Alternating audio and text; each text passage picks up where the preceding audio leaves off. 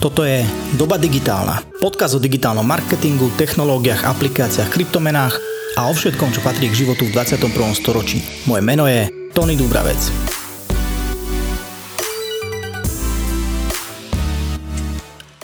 Priatelia, témou najnovšej časti podcastu Doba digitálna je budúcnosť sociálnych sietí. V nasledujúcej hodine budete mať možnosť si vypočuť záznam rozhovoru, ktorý som robil v rámci formátu digitálky, čo je live formát rozhovorov ktorí robia ľudia z digitálnej univerzity. Ak nepoznáte digitálnu univerzitu, tak je to online vzdelávacia platforma, v rámci ktorej aj ja som mal tú čest mať vlastnú prednášku na tému social media stratégia. A v tomto hodinovom rozhovore sme sa rozprávali o veciach, ktoré aktuálne hýbu social media svetom, ktoré ním pravdepodobne budú hýbať aj ešte aj v nejakom období ďalej. Bavili sme sa o témach ako je Clubhouse, TikTok, Instagram Reels, chatboty, Facebook, LinkedIn, samozrejme influencery. Okrem pripravených otázok som odpovedal aj na otázky z publika, takže padlo tam podľa mňa veľmi veľa zaujímavých pohľadov, veľmi veľa zaujímavých myšlienok, ktoré môžu byť pre vás nejakým spôsobom inšpiratívne a pomôžu vám lepšie sa pripraviť na to, čo nás čaká a ako tomu prispôsobiť ten projekt, ktorý vy v rámci sociálnych sietí komunikujete. Ak vás zaujímajú sociálne siete, zaujíma vás online marketing alebo celkovo digitálny svet, tak vám odporúčam pridať sa do skupiny Doba digitálna na Facebooku, ktorá je uzavretá skupina, je určená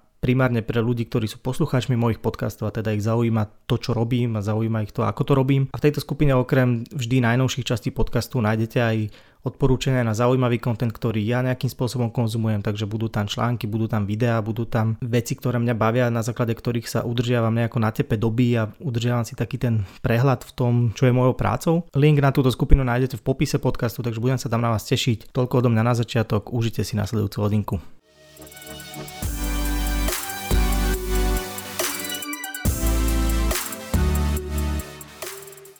Pekný večer všetkým prajem. Vítajte pri ďalších eh, marketingových digitálkach.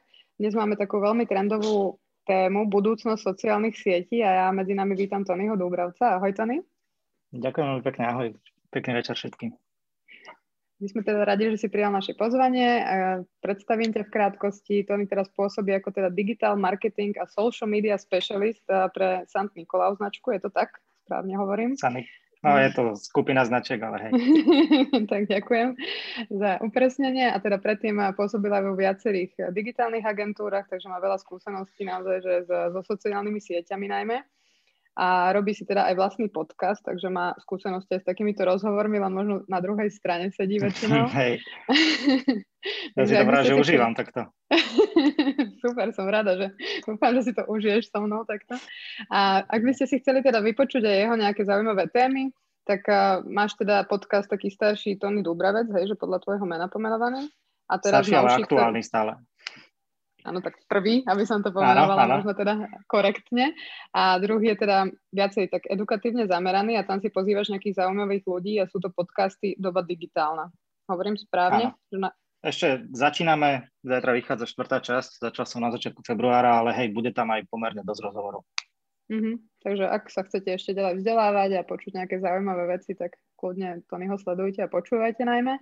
A začneme teraz našou témou budúcnosť sociálnych sietí. A väčšinou tak, než nabehnú teda otázky od divákov, tak začneme tak úplne všeobecne a teda ešte znovu pre divákov pripomínam, že vaše komentáre budeme čítať a budeme sa snažiť teda odpovedať na vaše otázky, takže do komentov pod tento stream môžete písať.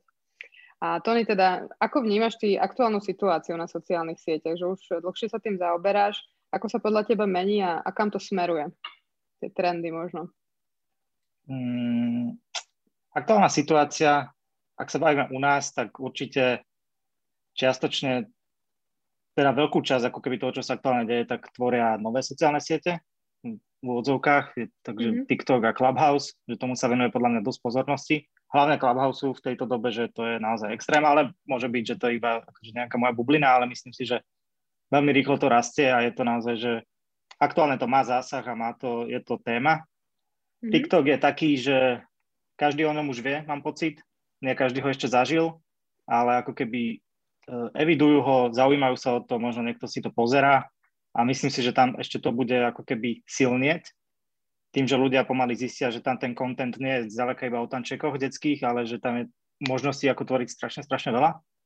Potom tretia taká téma podľa mňa u nás sú určite influencery. A asi nie iba u nás, ale že je to obrovská téma, že dostali sme sa možno až do stádia, kedy si ľudia ako keby hmm, že pod sociálnymi sieťami si predstavia proste influencerov, že to sú, to sú ľudia aktívni na sociálnych sieťach. Mm-hmm. Takže to sú také tri základné témy, ktoré podľa mňa u nás hýbu. Mm-hmm. A čo si myslíš teda tak o Facebooku, že ide to nejako do úzadia už? Končí táto sociálna sieť z hľadiska nejakého marketingu, alebo stále sa drží na Slovensku? Akože z hľadiska marketingu podľa mňa nie, to si nemyslím. Z hľadiska nejakej komunikácie medziludskej, tak Facebook ako taký možno áno, ale stále sú ako veľmi dôležité, určite majú veľkú silu Facebook Groups, to by som určite akože nepodceňoval. Mm-hmm. Predsa len je to, ľudia akože stále hľadajú niekde nejaké zdroje know-how, nejaké vedomosti, nejakú komunitu ľudí, ktorí sú im blízki, takže na toto sú groups výborné. Skôr možno, že Facebook Newsfeed, že ten štandardný feed, ktorý človek vidí, keď sa, vidí na Facebook, keď sa prihlási na Facebook, tak to je niečo, čo prestáva byť zaujímavé. Ale mhm. inak ako Facebook, Facebook stále akože narastá, možno tam demograficky, že starnutí ľudia, ale myslím si, že stále má akože obrovskú silu. Mm-hmm. A čo sa týka Instagramu, keď prejdeme tak sieť po sieti, tak myslíš, že v tom feede ešte stále to má takú silu, alebo rastie podľa teba, alebo sa to tam tak zaseklo a skôr sa to teraz e, nejak viac sústreduje na stories, reels a tieto novšie formáty? Na reels podľa mňa ešte veľa ľudí nenaskočilo, že tam ešte nás to čaká podobne ako s TikTokom, keďže ten formát je samozrejme veľmi, veľmi podobný. Stories určite sú prirodzené, ale ako keby podľa mňa hodnotný content potrebuje byť trvácný. Takže vždy nejakým spôsobom ten feed bude mať úlohu. Ľudia to berú aj ako keby archív niečoho. Predsa len aj keď sa bavíme o tých influenceroch, tak tie značky chcú, aby ten content niekde ostal. Nechcú mať proste iba stories, ktoré zmiznú a možno si ich niekto nevšimne. Budú mať akurát výpadok dosahu alebo niečo. Takže feed je dôležitý, ale určite je pochopiteľné, že ľudia radšej tvoria stories, ktoré majú za pol sekundy a nie je tam vyvíjaný nejaký tlak, že na kvalitu alebo na to, ako to vyzerá. Mm-hmm. Takže je to taká jednoduchšia cesta možno na Určite. content.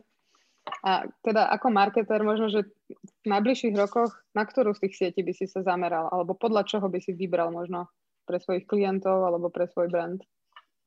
Asi, no samozrejme, že záleží určite od tej značky. Pre mňa je, ak sa bavíme, že pre jednotlivcov alebo pre ľudí, ktorí majú vlastné firmy, tak určite LinkedIn.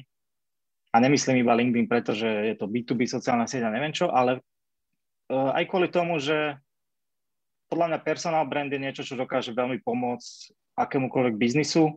Aj veľké firmy ako Alza napríklad proste využívajú personal branding už len preto, aby hajrovali nových zamestnancov, že nie je úplne jednotlivci pre svoj osobný prospech, ale skôr, že pre, ten, pre nejaké firemné ciele, takže tomto určite LinkedIn má obrovskú perspektívu a ja si myslím, že každý z nás nejakým spôsobom sa potrebuje starať o tú svoju kariéru či sú to aj influenceri, akože oni zatiaľ sú v pohode na Instagrame, ale podľa mňa z dlhodobého hľadiska by určite veľa z nich pomohol LinkedIn. Ale aj mhm. podnikatelia a ľudia, ktorí sa potrebujú zamestnať, chcú si nájsť lepšiu, prácu, chcú si nájsť lepšiu prácu alebo majú pocit, že chcú niekde zdieľať know-how, tak LinkedIn je super. Takže to možno, že je sociálna sieť, kde veľa ľudí stále tomu nevenuje pozornosť. Instagram sa stáva takým Facebookom, že to začína byť štandard, už aj pre značky, pre ktoré to ešte nebolo ako keby, že úplne vhodné pár rokov dozadu, tak teraz je to, že tam sa začína a ak sa to značke hodí, aby som sa určite obzeral po TikToku. Skôr z mhm. dlhodobého hľadiska, nie nejak teraz, že strašný biznis tam robiť, ale môže to byť veľmi zaujímavé. Ak sa to tam značka naučí robiť, tak napríklad, keď si zoberieme Dedoles, je super. Akože určite im na tom nestojí biznis, ale je to téma, ktorá sa tam hodí. Tých spôsobov, ako môžu robiť ten content o ponožkách, je proste kvadrilión, takže je to mám úplne z nich pocit, že s tým experimentujú a celkom im to ide. Mm-hmm. Ty si teda tak povedal, že ak sa im to hodí, a okrem teda sú vieš dať nejaké príklady, že možno akej oblasti by sa hodil teraz TikTok, alebo aká je tam možno cieľovka, akože nemusíme ísť úplne do hĺbky, není toto úplne rozhovor o TikToku, ale Jasné. možno nejak tak všeobecne, že kto by teda mal ísť teraz už na TikTok podľa teba? Všetci, alebo je to pre niekoho vybraného, pre nejaké značky konkrétne? Dovolím si tvrdiť, že veľa rôznych zameraní v rámci B2C by si tam našlo akože svoju cestu nejakú. Nie každá musí, musí byť najúspešnejšia, musí byť virálna, to je asi pochopiteľné.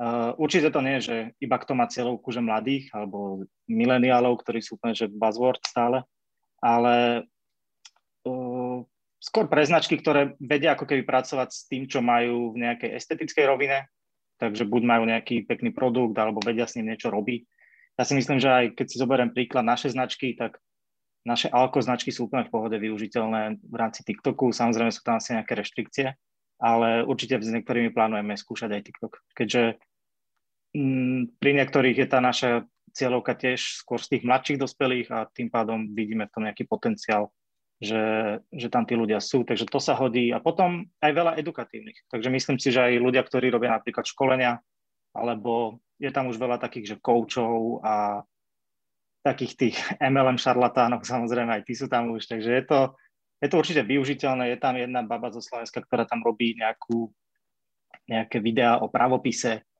Mm-hmm. Takže ako keby, ako hovorím, tých možností využitia je tam veľa. Uh, asi najjednoduchšie je pre niekoho, kto má nejaký produkt, s ktorým vie nejako akože vizuálne pracovať. Lebo to je asi najjednoduchšie a hlavne ten TikTok je veľmi postavený na nejakom kopírovacom paterne, takže ty si nájdeš niečo, čo sa ti páči a urobíš to iba podľa seba, takže E, tým, že máš nejaký taký vizuálne zaujímavý produkt alebo niečo, tak ľahšie nájdeš aj tú inšpiráciu a potom sa ti ľahšie tvorí. Mm-hmm. Tam je to o tých trendoch asi hlavne, že musíš sledovať, čo teraz fičí a skúsiť sa na to napojiť. Určite, určite. Ale to je aj výhoda, že nemusíš ako keby dopredu vedieť, čo ideš robiť mm-hmm. a stačí ti iba skúšať a robiť to, čo už urobil niekto iný, trošku tam niečo zmeniť a je z toho zrazu úplne niečo nové. Mm-hmm. Super, ja sa ešte vrátim k tomu LinkedInu. Ty si teda hovoril, mm-hmm. že oplatí sa si tam nejako budovať si značku.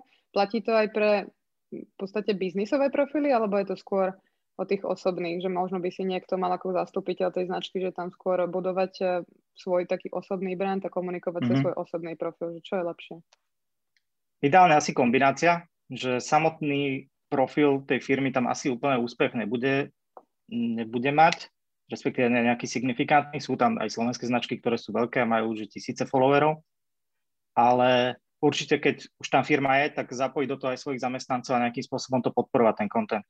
Napríklad. Slovraft to robí veľmi dobre, oni mali, ja som tam bol ešte pred rokom a pol aj školiť o LinkedIn a oni to majú super, že majú nejakú tú svoju hlavnú líniu, ktorú vedia ako korporát a potom tí jednotliví zamestnanci sú aktívni na LinkedIn a každý nejakú tú svoju časť, ktorej sa venuje, tým doplňa vlastne tú, tú hlavnú komunikáciu. Mm-hmm. Takže to je super tip, takže fakt zapojiť celú firmu do toho. A sú tam nejaké špecifické... Nikdy asi nezapojíš celú, ale, ale minimálne tých, ktorí chcú. Keď je firma o troch ľuďoch, tak môžu byť aj všetci. A to áno. To áno. a je to um, v podstate uh, dobré Počkaj, teraz som sa úplne zamotala, čo som chcela, som sa. Zapojíš teda celú firmu. A preskočím asi túto otázku, ktorú som chcela. Dobre. A ešte sme sa nedostali k jednej sociálnej sieti, a to je Clubhouse, mm-hmm. teraz novinka. Tam teda som zaregistrovala, že ešte nie je uh, žiadny ako keby možnosť firemných profilov. Je tam nejaké možno predzvesť toho, že príde to, alebo dá sa tam ja ako firma teraz zapojiť?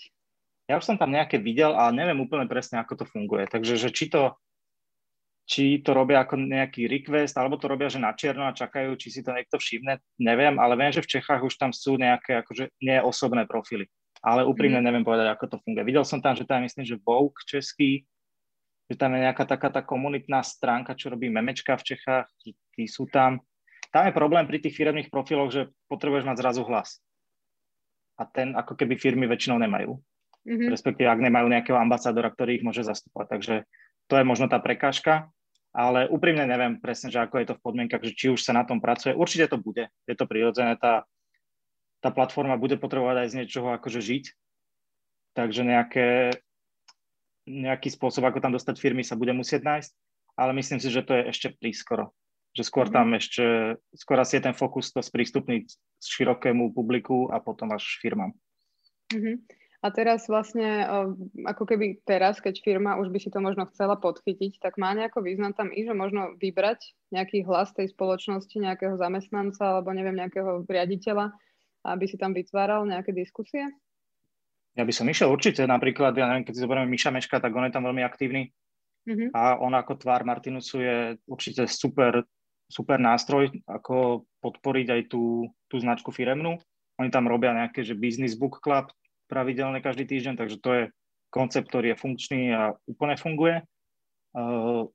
Keď si zoberiem príklad náš, tak by sme, my máme pre Nikola Zvodku robíme dlhodobo komunikačný koncept s osťom, ktorý sa volá Stage Home, kde sme robili aj rozhovory s interpretmi, takže by sme vedeli teoreticky to preniesť aj na Clubhouse a robiť ich tam.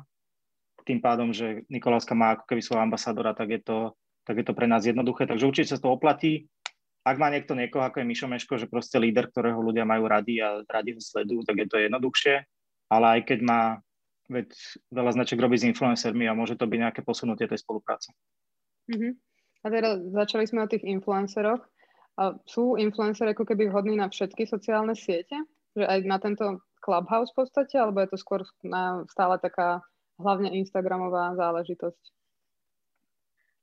Na Instagrame sa asi ľahšie interaguje s tým obsahom a s tým, čo chce človek pre tú značku odkomunikovať, ale tak je vidno aj na Clubhouse, že influenceri si tam okamžite náhali obrovské publikum. Ja neviem, Pilsi tam má neviem, 25 tisíc followerov, čo je úplne, že najviac na Slovensku. Mm. A že preniesli to publikum veľmi rýchlo aj tam, takže určite sa to dá využiť. Len ako hovorím, no je to skôr v tej nejakej brandovej rovine, že ja neviem, môžu sponzorovať nejakú room, alebo to môže niesť nejaký názov, ale zatiaľ to moc nevidím. Je to skôr akože výnimka. Mm-hmm. Takže skôr si to teraz tak testovať zatiaľ.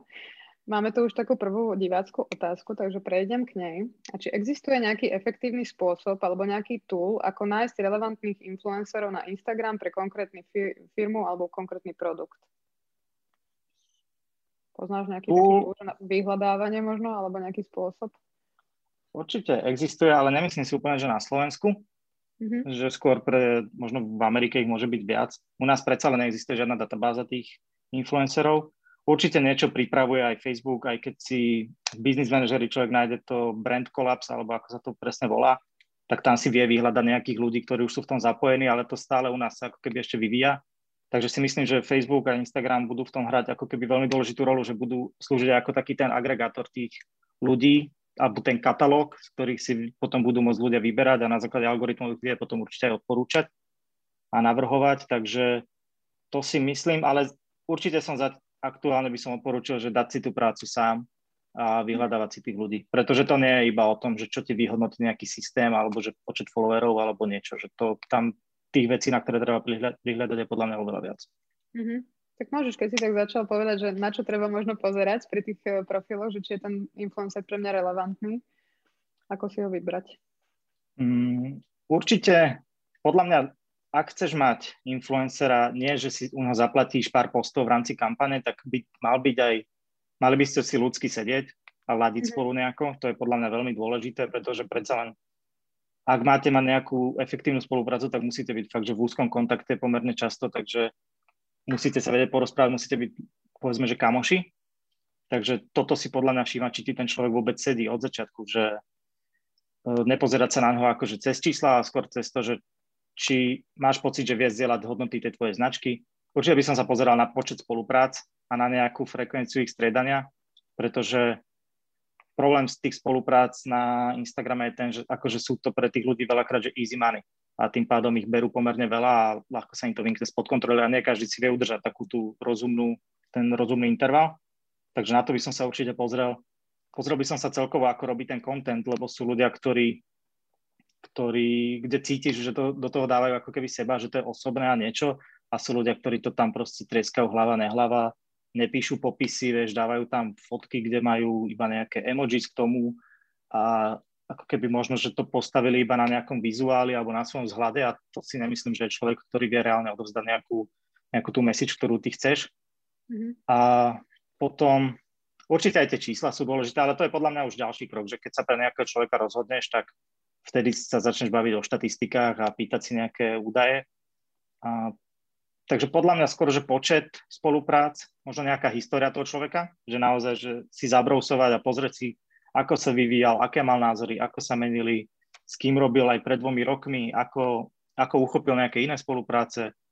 Takže podľa mňa najdôležitejšie je to, že byť s ním stotožený ako človek s človekom a nebrať to proste ako, že jak billboard. Že si ho kúpim, lebo mi dá takýto rič. Mm-hmm. Že tak by to podľa mňa nemalo fungovať. Ono vie, že nejako tak zhodnotiť, že ako sa zmenila tá spolupráca od začiatku, kedy vôbec začali influencery, že možno kam to smeruje do budúcnosti? Zatiaľ podľa mňa sa skôr menia, že skôr to ide, narastá kvantita a nie je úplne kvalita súmerne s tým. Mm-hmm. Sú nejaké svetlé výnimky, veľa influencerov, alebo teda ľudí, ktorí majú viac followerov a robia spolupráce, tak nejako neinvestuje moc do toho kontentu, že robia to tak, aby to spravili. Veľa ľudí stále dobieha výstupy na konci mesiaca a je to, to sú napríklad veci, ktoré si tiež treba všímať. Že keď si vyberám človeka a vidím, že ku koncu mesiaca má vždy tie sponzorované posty, tak asi to nie je niečo, čo, čo mu venuje úplne pozornosť. A je strašne veľa ľudí, ktorí už majú nejaké publikum a tým pádom sú zaujímaví pre nejaké značky, ktoré možno nad tým nerozmýšľajú z dlhodobého hľadiska, ale skôr z toho krátkodobého, že chcem mať influencerov alebo chcem robiť s niekým, čo neviem, je veľmi zvláštna motivácia podľa mňa. A takže stúpa určite tá kvantita a na začiatku, keď si spomeniem, ja neviem, 5-6 rokov dozadu, keď začínali fakt, že spolupráce, tak to bolo, že tie firmy mali fakt, že objavili vtedy niečo, čo bolo neprebádané, tí ľudia si, tí influenceri si to extrémne vážili, pretože niekto zrazu ich odmenil za ich prácu a za to, čomu sa venovali a nemali ani 10 tisíce a 100 tisíce followerov. A teraz je to skôr naopak. Že teraz tí mm. ľudia čo najrychlejšie chcú nahrabať nejaké číslo, len aby im začali chodiť proste ponuky a aby si ich niekto všimol. A dokonca, čo je úplne peklo, tak strašne veľa ľudí vypisuje značkám akože proaktívne a všetkým. Keď to poviem na príklade našom, tak my máme, že 15 Instagramov vo firme a úplne bežne sa stane, že jeden človek napíše na 4. Mm-hmm. Tú istú správu proste, to isté. Väčšinou sú to ľudia, ktorí majú 2, 3, 4 tisíc followerov, alebo sú to takí, ktorí majú aj viac, ale vie, že to nabrali proste niekde, alebo ich majú kúpených, alebo proste nejak ten content ich nekorešponduje s tou značkou. Takže dostali sme sa ako keby do štádia, že je to veľmi že statusová vec, že robiť spoluprácu len preto, aby sme robili spolupráce. Mm-hmm. Takže teším sa, keď sa to začne nejakým spôsobom čistiť a bude sa dbať skôr na tú kvalitu, lebo zatiaľ je to fakt, že o kvantite. Hej, chcela som sa akorát spýtať, že či si myslíš, alebo tak odhaduješ, že do budúcnosti sa to bude takto zhoršovať, alebo že príde taký bod, že už toho bude dosť a tí influenceri podľa mňa to, prečistia. Podľa mňa to musí prasknúť. Aj tým, že ako tí, ako tí marketéri budú dospievať a budú zbierať viac skúseností, tak zistia, že nie úplne všetko tak funguje. Budú možno viac počúvať hlasy kto, nejakých iných odborníkov, ktorí im budú hovoriť, že ako na to, pretože stále tí marketéri sa ako keby učia od nejakých iných marketérov. Takže si myslím, že sa to bude zlepšovať, netuším, koľko to potrvá. Mm, minulý rok alebo pred rokom a pol som počúval jednu, jednu českú influencerku na nejakom rozhovore a tiež mala nejakých 150 tisíc followerov, takže neúplne malá a hovorila, že to tak dva roky bude trvať. Že si ide hľadať normálnu prácu, lebo už že dovtedy z toho vytrieska, čo sa dá. Takže toto si myslím, že nám veľmi akože hrozí, že, že si budú musieť nájsť veľa influencerov normálnu prácu. Hm. Normálnu, akože to je subjektívne, ale nejakú stabilnú, nejakú stabilnú a opäť sa vrátiť k tomu, že to, čo robia, bude nejakým spôsobom ich hobby alebo pri vyrobenie si. Alebo potom je druhý scenár, že tí influenceri budú si zakladať vlastné biznesy. Mm-hmm. To vidíme u tých najväčších youtuberi, majú svoj merch, majú svoju edíciu nejakých, ja neviem, sluchatiek, ktoré urobia s nejakým partnerom alebo keď zoberiem blogerku Janatiny, tak tá si urobila značku oblečenia, je to, je to skôr trend a využijú, budú využívať tú silu na to, aby promovali svoju firmu, svoj biznis, kde nie je žiadny sprostredkovateľ, žiadne pravidlá a všetky peniaze idú vlastne im. Takže to je podľa mňa trend, ktorý tam bude. Mm-hmm, to sú tí najšikovnejší z nich teda. To určite, určite. Máme tu aj ďalšiu otázku od divákov teda o influenceroch. A je to uh-huh. tvoj názor, že čo si myslíš o tvrdení, že influencer je pseudopovolanie? Možno už si to tak načal v tej odpovedi. Pred Podľa mňa influencer akože nie je povolanie. Povolanie je byť mm, content creator, byť bloger, byť fotograf, byť modelka, byť uh, tanečníčka alebo tanečník, to je jedno, akože byť, ja neviem, uh, čokoľvek, čo reálne človek vie vykonávať, ale byť influencer znamená u nás v našich končinách iba to, že máš followerov, a to si skôr reklamný nosič, než nejaké, že nie je to povolanie. Takže to mm. si ja myslím, že ono je to skôr podľa mňa, že nešťastné slovo, ktoré sa tak sprofanovalo. A nedávno som čítal takú veľmi peknú vec, že uh, tam, kde je influencerom každý, tak tam už influencerom nakoniec nie je nikto. A tým, že u nás za posledné roky strašne veľa ľudí vykvitlo, ktorí majú zrazu 10, 15, 20 tisíc followerov a nikto o nich v živote nepočul, alebo ľudia, ktorí idú raz do farmy a zrazu majú 50 tisíc followerov, tak to nemôžeš považovať za influencerov. Môžeš považovať za, za ľudí, ktorí majú veľa followerov a nejaký, nejaká značka kolagénu s nimi bude robiť, ale akože reálne, že by to boli ľudia, ktorí by mali nejaký vplyv na spoločnosť a nie iba na tých pár ľudí, ktorí využívajú slavový kód, tak to by bolo veľmi silné tvrdenie. Takže si myslím, že influencer nie je povolanie, ale skôr je to niečo nechcem povedať, že status, ale nejaké, niečo, čo označuje nejakú tú tvoju, tú tvoju silu. Mm-hmm. Ono skôr možno je to opačne, že vďaka povolaniu sú niektorí influencermi, že sú už známi a majú ten dopad. To je podľa mňa úplne ideálne. Akože teraz sa to presne robí naopak, že každý chce byť influencer, influencer, mm. influencer a reálne nemajú na základe čoho byť influenceri, iba na základe čísla a to, to sa nedá úplne udržať podľa mňa. No ďakujem. Máme tu potom ďalšiu otázku, že prejdeme trošku na inú tému. Že ktorá ďalšia platforma je podľa teba vhodná na oslovenie cieľovej skupiny vo veku 35 až 45 rokov, že keďže sa hovorí o úpadku Facebooku? Neviem teda, mm. či je to úplne pravda, či sme to tak povedali, že e, Facebook upadá. Podľa mňa sme pros- teda... skôr naopak to povedali. Takže ja si myslím, že určite Facebook. Predsa len 35-45 je veľmi aktívna cieľovka na Facebooku. Postupne podľa mňa aj na Instagrame to by som určite bral do úvahy, ale zase záleží to aj od toho produktu alebo služby, že čo to je. Že to nie je iba o tom veku, lebo iné je, iné je značka vína a iné je, neviem, drahé kabelky, vieš, pre, pre bohaté ženy. Takže to mm-hmm. sú mhm. ako keby dve iné, iné cieľovky a môžu byť v tom istom veku. Takže podľa mňa mhm. Facebook je úplne v pohode. A zase, aby som sa vrátil aj k tomu LinkedInu, lebo napriek tomu, že sa to vníma, že to je B2B a všetko, aj, ale aj v tom B2B, akože na tej druhej strane vždy nejaký človek a ten človek je súčasťou nejakej cieľovky a nejakým spôsobom má svoj vlastný život, takže nie, nie každý ide na LinkedIn a reprezentuje tam tú svoju značku, ale reprezentuje tam seba. A na základe toho, že má nejakú právomoc rozhodovať, tak potom môže pomôcť. Takže kľudne Facebook, Instagram, LinkedIn. Alebo YouTube, ale YouTube je podľa mňa taká špecifická sociálna sieť, že tam musíš strašne veľa vedieť, robiť, alebo strašne veľa zaplatiť na to, aby si tam mohla niečo akože kvalitne robiť. Takže by som to nebral ako nejaký reálne, že kanál na budovanie brandu, skôr ako reklamnú platformu. Uh-huh. A ten LinkedIn teda dal by sa použiť aj vyslovene pre takýto B2C produkt, ako sú tie kabelky? Alebo možno, že skôr len na takú brand awareness tej značky? No možno asi nie, že nosný, nosný kanál, ale určite minimálne pre, pre ten brand, ak sú to nejaké kabelky, ktoré naozaj sú ručne vyrábané napríklad, alebo niečo, že je to naozaj že remeselná poctivá výroba, tak prečo nie? Akože Hlavne tá výhoda je to, že sa tam postaví za tú značku nejaký človek a to tomu dáva úplne iný rozmer, ktorý sa stráca z toho, keď máš Facebook page, že tam to nemáš. Takže v tomto to vie byť výhoda. A k tomu Facebooku ešte tak prídem, jedným z takých trendov sú aj chatboti. Tú tému sme ešte neotvorili. Myslíš uh-huh. si, mhm. že už to bude štandardom pre každú tú firemnú Facebookovú stránku, alebo že to je nejaký trend, ktorý odíde?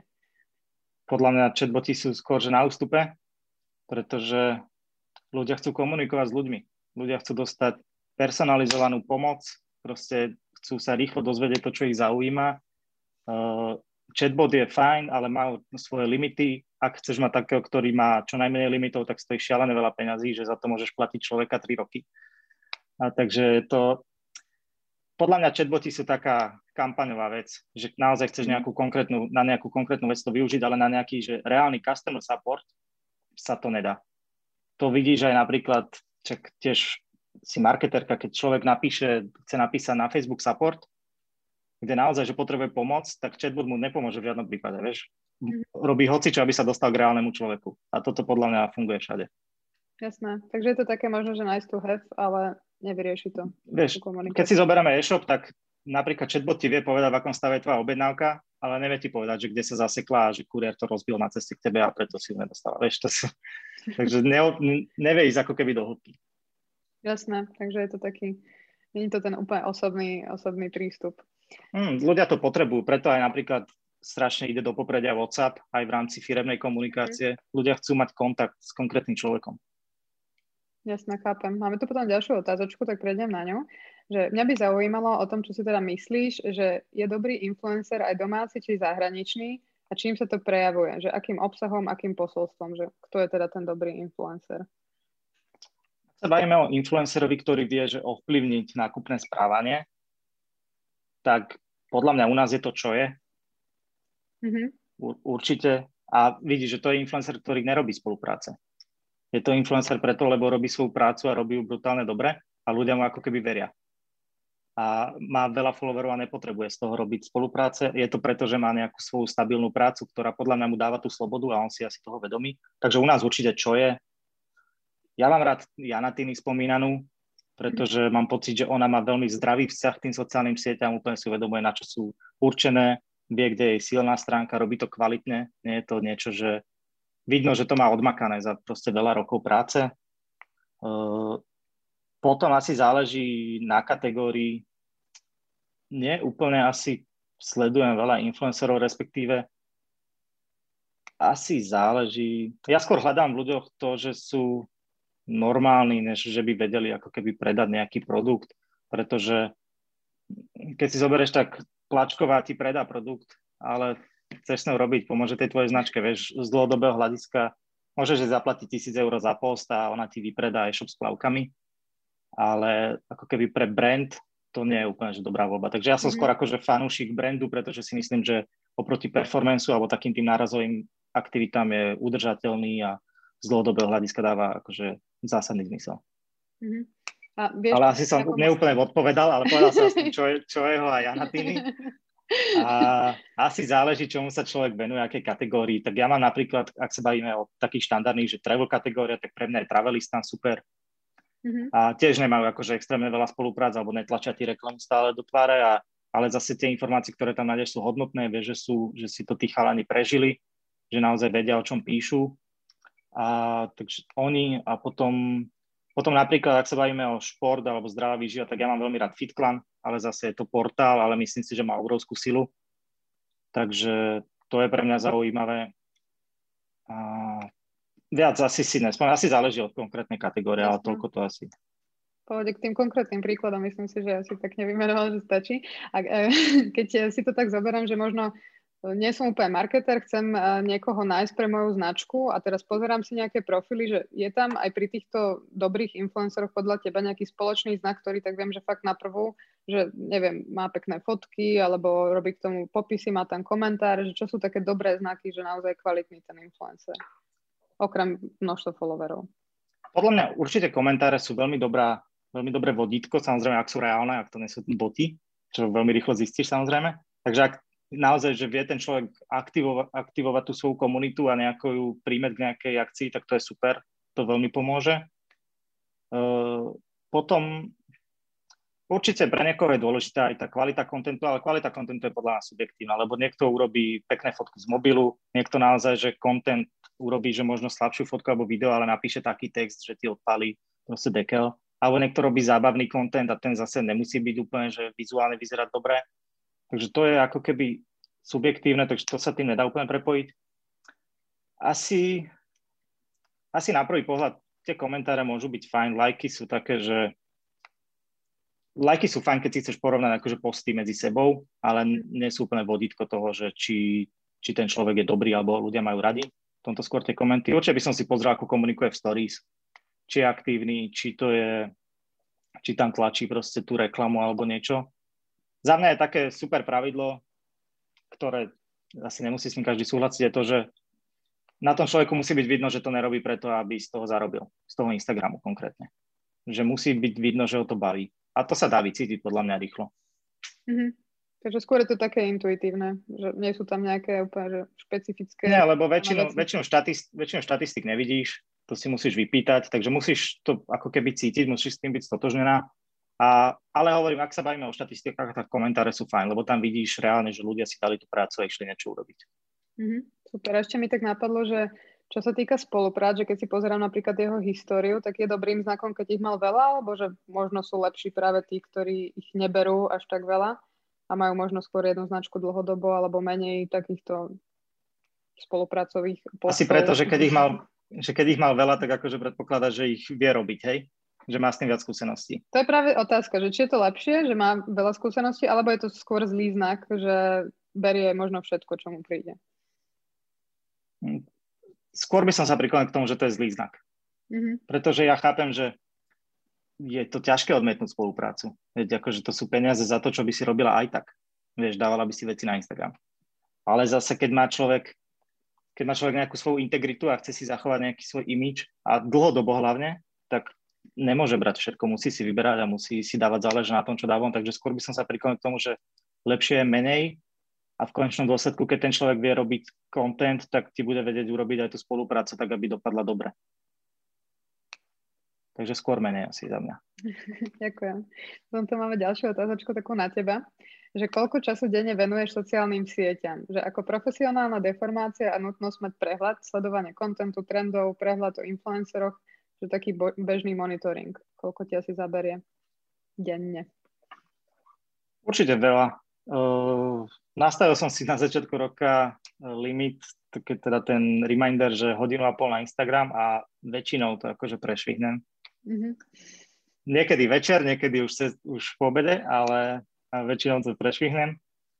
Takže veľa, a niekedy som trávil určite aj viac, mal som aj také, že ja teraz jak boli, jak bolo nejaké také úplne, že utlmené obdobie, tak som mal aj, že 7 hodín denne proste screen time, to už mi príde dosť. A, takže veľa, mm, možno sociálne siete môžu byť takže 3-4 hodiny denne, to by som možno povedal.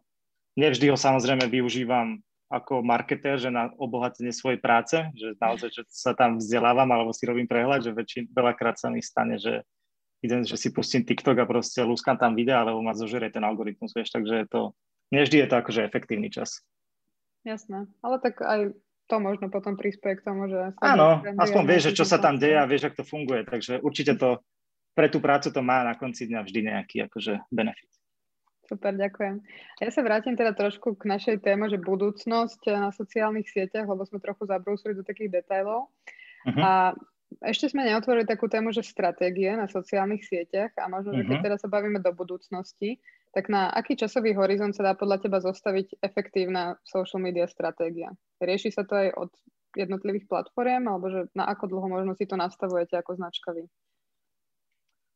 Mm, stratégia je podľa mňa dokument, ktorý na jednej strane je, že na minimálne rok, určite by ju nemal človek skôr ako za rok celú prekopať, ale zároveň by mal, ako keby mala by byť agilná, človek by mal byť schopný ju prispôsobovať podľa toho, čo sa mení, alebo čo zistí z nejakých výsledkov, alebo ako zistí proste nejaký, ja neviem, sentiment ľudí, alebo otázky, aké chodia a podobne, že záleží od toho, že čo všetko obsahuje tá stratégia. Podľa mňa ten rok je minimum, na ktorý by som mal myslieť, že rok, rok tam nebudem robiť nejaké zásadné zmeny, ale mal by som zase myslieť na to, že to je živý dokument a musím sa o neho starať a musí reflektovať aj nejakú aktuálnosť.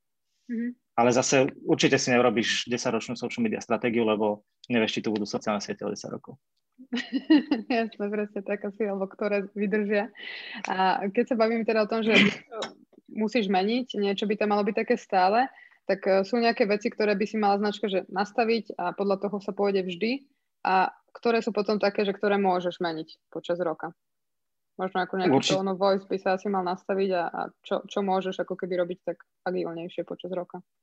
Tone voice určite, možno nejaká vizualita, to sú veci, ktoré by si nemala meniť aj pre nejakú zapamätateľnosť. Určite cieľovka sa asi nemení každý, každé dva mesiace. S tým sú spojené potom ciele, konkrétne, že aké máš, na tie potrebuješ nejaký čas, takže tiež ich nemôžeš úplne meniť. Uh, premietam si takto v hlave, že čo by ešte v tej stratégii mohlo byť. Môžeš meniť možno akože témy kontentu, ale aj tak si nemyslím, že to je niečo, čo meníš úplne že pravidelne. Mm-hmm. Skôr sú skôr sú možno, možno procesy, ak ich máš zadefinované v rámci stratégie, tak vieš upravovať, vieš upravovať nejaký komunikačný manuál, lebo zistí, že ti chodia také a také otázky, ale predpokladala si, že budú chodiť iné.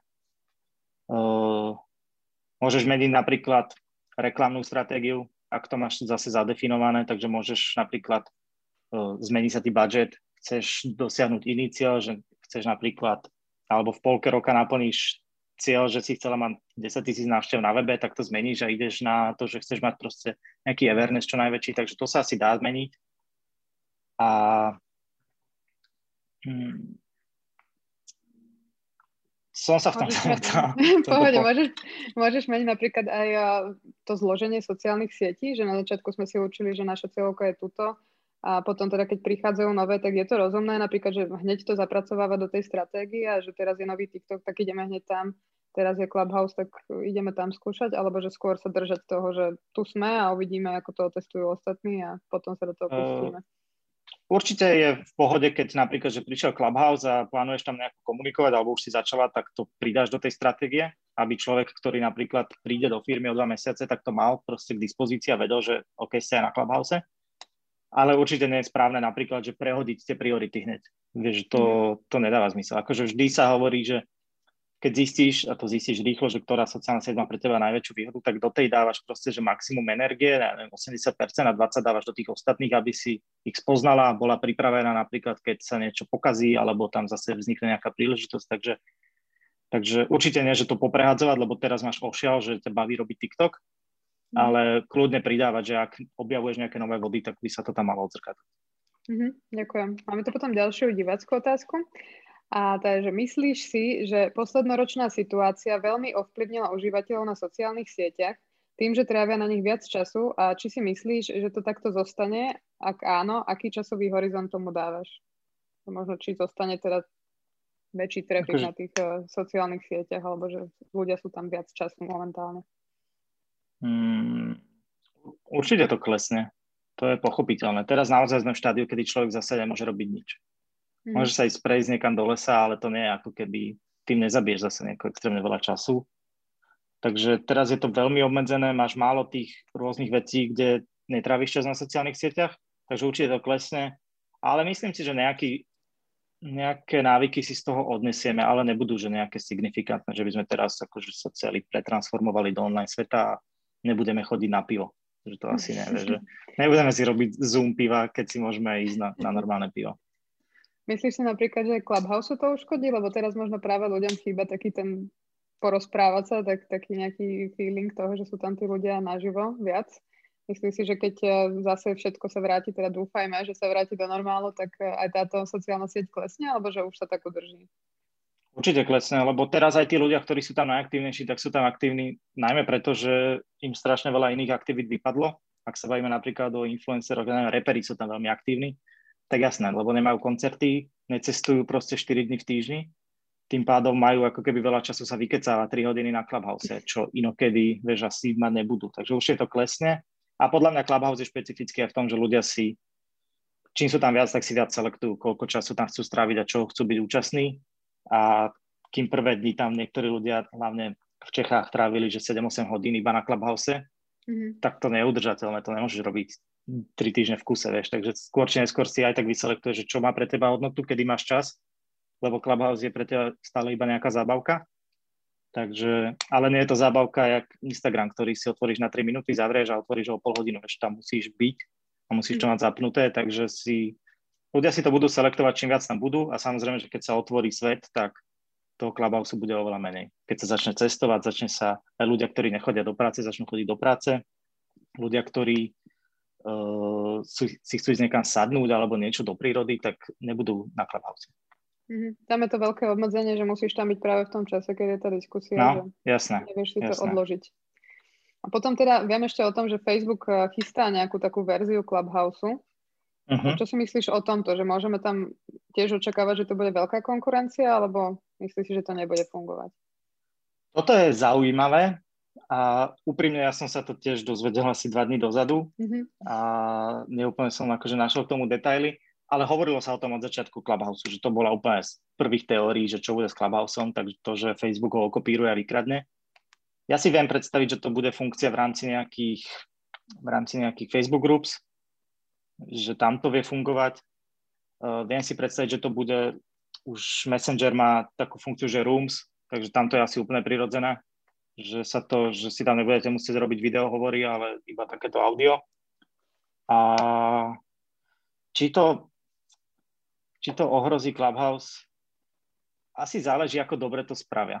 Lebo Clubhouse je akože na začiatku, ľudia, ľudí to baví, lebo je to nové, že ako keby je to taký nový vietor a nechcú, nechcú úplne že ďalšiu fičurku na Facebooku, ale zase Facebook má takú silu, že ak to naozaj že stiahne tú masu ľudí, alebo tých ľudí, ktorí napríklad sú Android usery a nemôžu byť na Clubhouse, tak to je pre nich akože veľký potenciál, že ak ich mhm. presvedčia, tak tí ľudia zase už nebudú mať prečo ísť na Clubhouse. Ale myslím si, že veľa pridaná hodnota Clubhouse sú tí, sú takí tí najviac inšpiratívni ľudia, ktorí napríklad, že možno ani nemajú radi Facebook, nepoužívajú ho nejako aktívne, že majú ho skôr akože z nutnosti a tým sa možno nebude chcieť diskutovať už na Facebook naspäť. Ale mhm. zase sa môžu nechať zlákať tým, že je tam oveľa väčšie publikum Takže môže byť, ale asi záleží od toho, že aké bude dobré to prevedenie. Facebook má mhm. tu nevýhodu, že je tak veľký, že už aj keď niečo urobí, tak to musí mať nejaký zadrhel. Vieš, musí myslieť na to ako, to, ako to uživí, ako to bude fungovať, ako to zvládne nápor dát, ako ochránite dáta, to sú akože veľké problémy, ktoré tam treba riešiť. Mm-hmm. A tam väčšinou... Ale teším sa na to. ja som teda veľmi zvedavá. Jak ten Clubhouse akože možno je zaujímavý pre ľudí práve to svojou trošku exkluzivitou, že uh-huh, určite. ľudí. Takže určite tá cieľovka tam asi stále bude tá, ktorú to chcelo zasiahnuť práve týmto. Jasné, akože je to, vieš, keď máš dostať pozvánku na niečo, tak to chce, ale to už vidíme, že je 24. február, ja som sa na Clubhouse zaregistroval 20. januára a už teraz mi ostávajú pozvánky. Kým v prvých mhm. dňoch som za minútu rozdal všetky. Vieš, že, takže to už je vidno, že ten trh sa nasycuje a už nie je až taký, nie je to už také FOMO. Mm-hmm.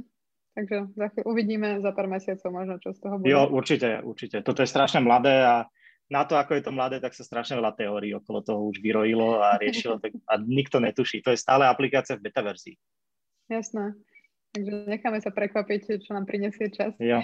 Máme tu potom ďalšiu otázku od divákov, ktorá teda asi sa už niekoľko rokov táto otázka kladie, že už som sa s tým stretla, že či sa bude podľa teba časom za Facebook platiť? Že osobný profil alebo podstránka profilu venujúca sa napríklad zdravému životnému štýlu. Ja to chápem asi teda takto otázku, že či sa bude platiť za to byť vôbec na Facebooku. Podľa mňa nie. stránku. Podľa mňa nie. A Facebook to akože tvrdí, že bude vždy zadarmo a ja tomu nejakým spôsobom verím. Facebook má milión spôsobov, ako si od vás vypýtať peniaze. Môže sa tam platiť nejaké subscription, ja neviem, za nejaké správy možno, alebo nejakú, nejaký, nejaký agregátor news, ktorý ti bude chodiť. Môžu sa tam za niektoré konkrétne fičúrky, ale za to, že sa zaregistruješ na Facebooku, to bude vždy zadarmo. To by išli absolútne proti sebe. Ja myslím, že tam majú veľa nástrojov, ako zarobiť na tom aj bez tohoto. A veľmi rýchlo sa k tomu vedia dotlačiť, takže toto nepotrebuje.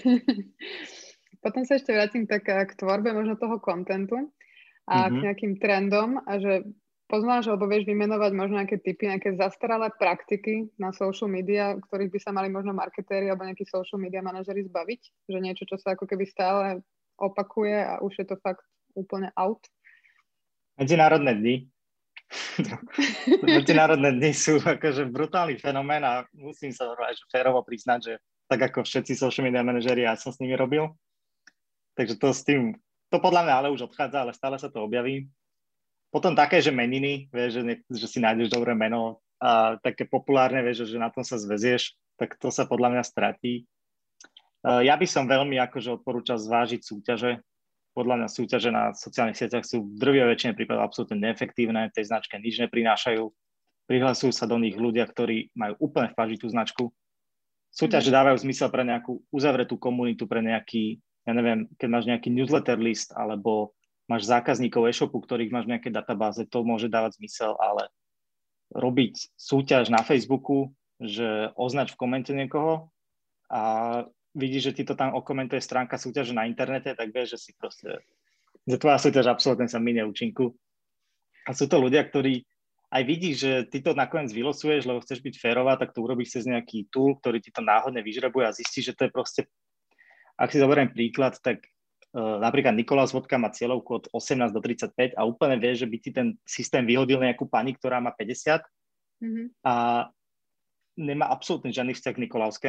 Vypila by hoci akú vodku, alebo by ju nalela na návšteve, lebo, a nie preto, že by bola alkoholička, ale preto, že proste nemá vzťah k tej značke, že nič to pre neznamená. A vie, že tú súťaž si robila úplne nadarmo, iba si vyhodil, v úvodzovkách vyhodila vodku von oknom. Mm. Takže toto je, podľa mňa je veľmi ťažké už robiť relevantné súťaže jediná cesta, ktorá ešte podľa mňa dáva trošku zmysel, je robiť ich cez influencerov alebo ambasádorov.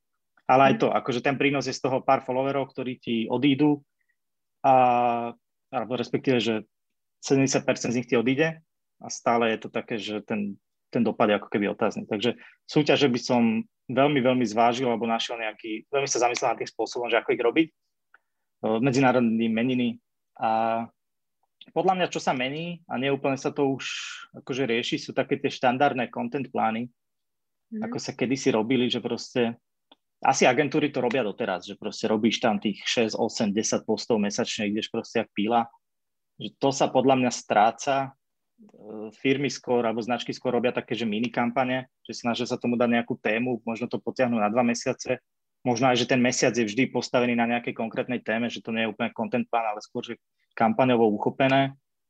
A nehovorím, že to je zlé robiť nejakú, akože, že plán, plánovací obsah je super, aj mať akože predpripravený obsah aj všetko, ale neúplne to robiť, takže musím spraviť 8 postov, lebo som sa tak rozhodol. Takže to je možno to povedať, že do úzadia.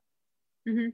Takže skôr, keď mám čo povedať, tak to tam dám a keď nemám, tak netlačí to na silu.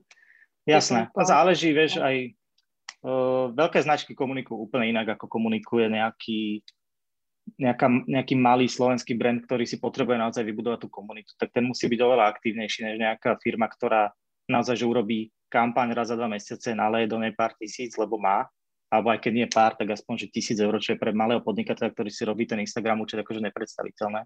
Takže ten samozrejme musí komunikovať aktívnejšie viac, ale tam tiež odporúčam akože plánovať a trošku mysleť na to dopredu. Uh-huh. A toto, čo si vymenoval, tak platí to aj pre Facebook, aj pre Instagram? Alebo že je to možno trošku inak na tých sociálnych sieťach?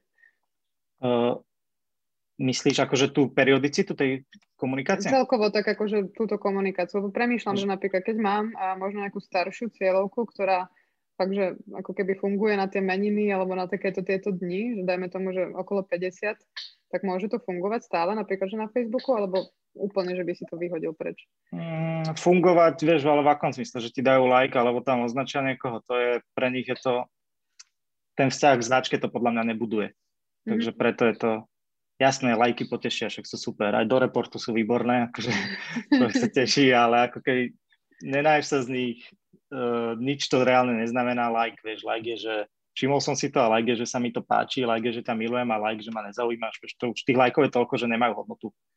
Takže môže to byť milé, asi, asi tým nič nepokazíš, ale asi tým ani nič nevylepšíš.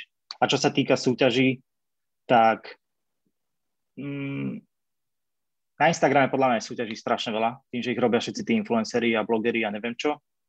Takže u ľudia už začínajú byť rozmaznaní a môže sa ti veľmi ľahko stať, že urobíš súťaž, ktorá bude fail. Takže aj to je ako keby vec, prečo by som vôbec zvážil urobiť. A ale aj tam už sa stáva, že proste keď sa, vieš, sú profily, ktoré, keď s tým robíš, tak to začneš pozorovať, že sú profily, ktoré sa ti zapoja do súťaže na každom profile. Mm-hmm. Vieš, a poznáš ich a vieš, že to sú ľudia, ktorí majú súťaž, kde otvoríš si ich profil a vidíš tam, že tam prezdelajú hoci čo, len aby sa zapojili do súťaže. Vieš, že, a to sú pritom najhoršie, najťažšie súťaže robiť, že pridá niečo do profilu. Vieš, to nikto nechce robiť, lebo sa tým málo kto zapojí.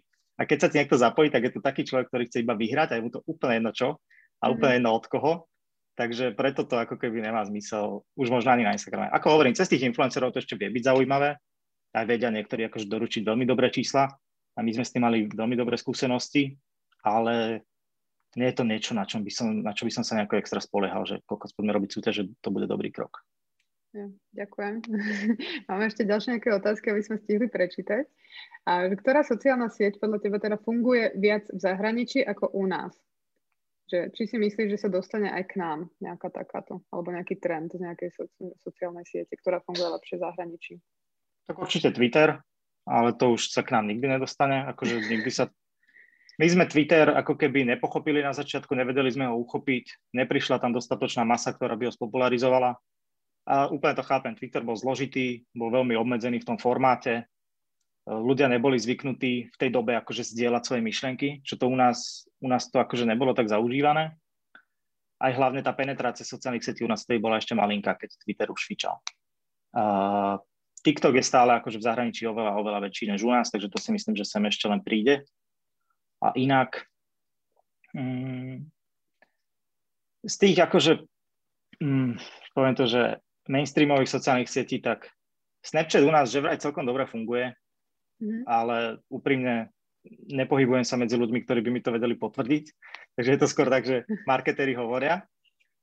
A, takže, ale to si nemyslím, že už tu zažije zase nejaký masový, masový rozmach. Mm-hmm. A Pinterest je asi tá istá kategória. Že sú určite ľudia, ktorí to používajú, sú určite ľudia, ktorí to akože majú radi, ale nikdy to nebude používané ako extra veľa ľudí. Prípadne je tam strašne veľa ľudí, ktorí iba konzumujú obsah a tým pádom to ako keby nemá potenciál úplne rásť na Slovensku, lebo obsah môžeš konzumovať hlavne, keď je vizuálny od hoci koho a nepotrebuješ tam Slovenčinu. Jasné. Takže neočakávaš v blízkej dobe nejaký boom novej sociálnej siete, nejakej, ktorá v zahraničí fičí? Mm-mm.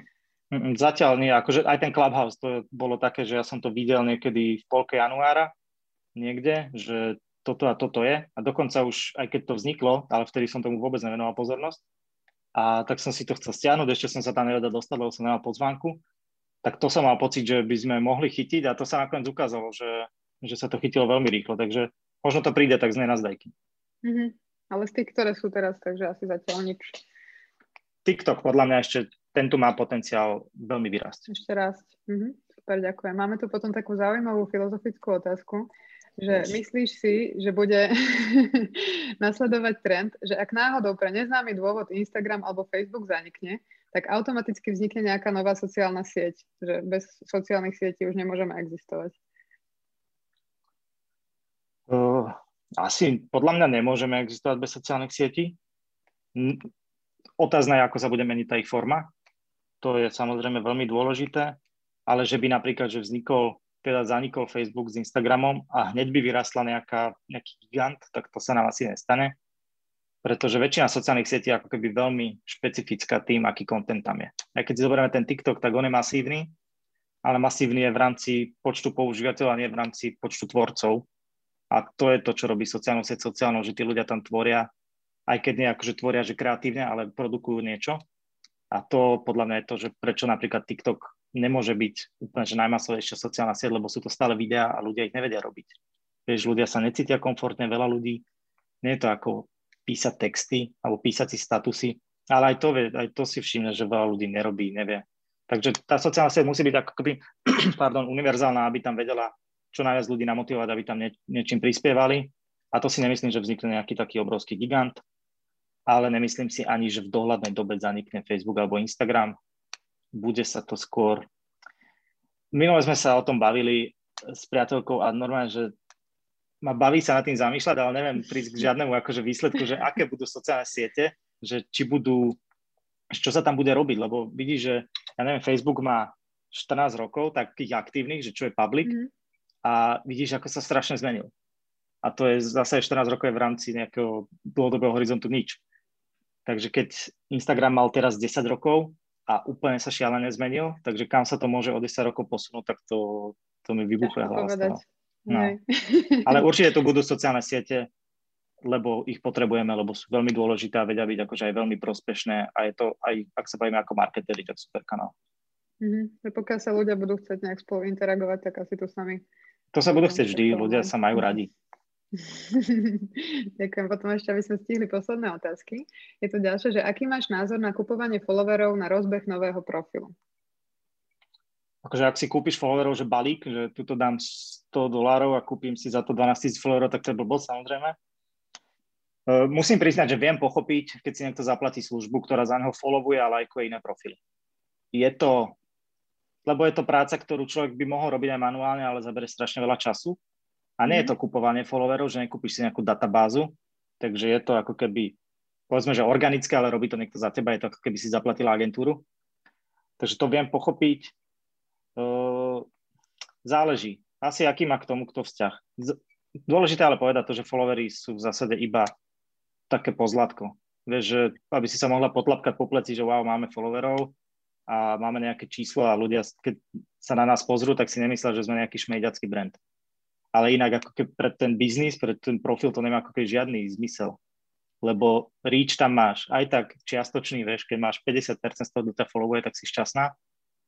A ak chceš robiť biznis, tak potrebuješ aj tak robiť tie reklamy. Takže followery sú, sú v zásade taký prežitok podľa mňa. A je dosť možné, že followery budú ako keby ďalšia vec, ktorá, ktorá nebude viditeľná v budúcnosti. Mm-hmm. To sme Takže vlastne si nemyslím... nespomenuli, toto s no. viditeľnosťou, ale kľudne dopovedz myšlienku. Tak ako sa zrušili lajky, tak sa podľa mňa úplne bez problémov môžu, môžu zrušiť followery. A tam to bude ešte len veľmi zaujímavé. Že už aj lajky podľa mňa celkom zahýbali niektorými vecami aspoň na chvíľu a keď sa zrušia followery, tak to bude sranda. A tým pádom, čo si myslím o tom nakupovaní, ak si niekto kúpi, že followerov iba tak, že balík, tak to je blbosť. Ak si niekto zaplatí službu, ktorá to robí za neho, tak je to nebezpečné, lebo Instagram to kontroluje a môže ti zabanovať účet a to nechceš. Mm. Ale, ale tam to viem pochopiť, pretože predsa len pred niekoho je to, je to práca, ktorú by ja tak musel urobiť sám, tak ju dá urobiť niekomu inému. Jasné. A teda začali sme ešte to, túto tému, že zrušenie lajkov, teraz teda Facebook vlastne zruší ako keby fanúšikov, že ostanú len sledovateľia Mm-hmm. Myslím si, že takéto trendy teda budú ďalej pokračovať, že tieto metriky už úplne pôjdu ako keby do úzadia a bude sa sledovať niečo iné? Ja som aj tak akože nikdy nechápal na Facebooku, že prečo sú tam aj lajky, aj sledovateľia, keď v zásade to je veľmi podobné číslo. Že sledovateľ je iba ten, ako, respektíve môžeš mať práve, že sa stávalo, že si mala viac sledovateľov ako, ako lajkov, čo mi príde mm. úplne, že zvláštne, že niekto ťa chce sledovať, ale nedá ti ten like. A takže nebude, nemyslím si, že to sa akože niečo tým mení. Uh, Facebook už veľmi dávno experimentoval s tým, že nebude vôbec obrazovať akože počet lajkov tiež na stránkach veľkých a to tiež dáva zmysel, lebo ako náhle presiahneš nejakú hranicu a staneš sa nejakým relevantným profilom, že OK, už máš nejakú túto, tak už či máš 10 alebo 30 tisíc followerov, už moc nepovie o tom, o tom profile. Takže podľa mňa to je také číslo, ktoré je akože dobre vedieť, keď si akože ten marketér a máš tú stránku. Samozrejme, že potrebuješ vedieť, ale prečo by to malo trápiť ľudí, ktorí ťa idú sledovať? Vieš, že ak sa dostaneš na nejaký počet, tak to podľa mňa prestane byť relevantné. Takže to sú podľa mňa také mhm. metriky, ktoré možno nemajú úplne v budúcnosti. Mm-hmm. Takže to je možno jeden z takých trendov. Ešte tu máme ďalšie otázky, ktoré začali nabiehať. Že aké kampane reklamy odporúčaš, aby to pomohlo brandu a s akým cieľom? Správy, like, follow. Uh, aký na, typ kampane asi? Jasné, asi hej. Uh, tak na, na engagement už sa všeobecne neodporúča moc robiť kampane, ani Facebook to veľmi neodporúča, pretože je to presne taká metrika, ktorá ti nič nepovie pre ten, pre ten biznis, ak ho, ak ho buduješ. Ak sa bavíme, že o brande, tak určite nejaký, tak máš cieľ buď reach, alebo máš brand awareness, čo sú veľmi podobné metriky, každá sa trošku inak vyhodnocuje, brand awareness má trošku vyššiu frekvenciu, ktorú si ale vieš nastaviť aj pri tej reachovej, reachovej kampani, takže to určite je veľmi dôležitý cieľ a na to sa zameriavať. A pre veci akože ak robíš reálny biznis, tak určite nejaké traffic kampane, chceš tých ľudí dostať, kampane zamerané na konkrétne konverzie sú určite dôležité, ale podľa mňa hm, pre brand asi iba reach alebo brand awareness. Takže tam čo na vymýšľaš. Napríklad na follow, ak, akože na followerov ani neexistuje žiadny druh kampane oficiálny, takže to je problém robiť a preto je problém ich získavať. A na Facebooku, ak sa bavíme o nejakých page kampaniach, tak tam by som to robil, keď máš nový profil a potrebuješ tam mať proste nejakých ľudí na začiatku. Presne preto, aby som, čo som hovoril, že chceš, nechceš vyzerať akože úplne dôveryhodne. Takže len preto. Na toto je to len dobré. No. Super. Môžeme teda ešte tak rýchlo prebehnúť tieto posledné otázočky. A, čo si myslíš o stream platformách? Či to vie e, podľa teba pomôcť brandu? Ale je to príklad napríklad, že Twitch.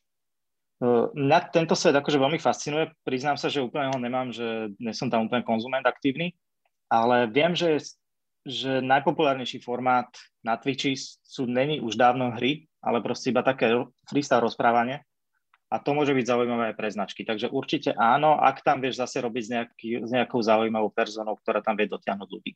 Lebo značka sa so sebou ťažko dotiahne ľudí na nejakú novú platformu. Takže ak sa tam vieš s niekým prepojiť, buď už kto je aktívny na Twitchi, alebo niekto, kto má že väčší, väčší following alebo väčšiu publikum niekde inde a ľudí, ktorí sú ochotní prejsť s ním na Twitch, tak vtedy to určite dáva zmysel. A vedia tam byť zaujímavé čísla, ale je to skôr také, že možno by som sa zameral na to, veľa značiek to aj robí, že sponzoruje tých streamerov, že tam má nejaké pop-upy v tých streamoch a podobné veci.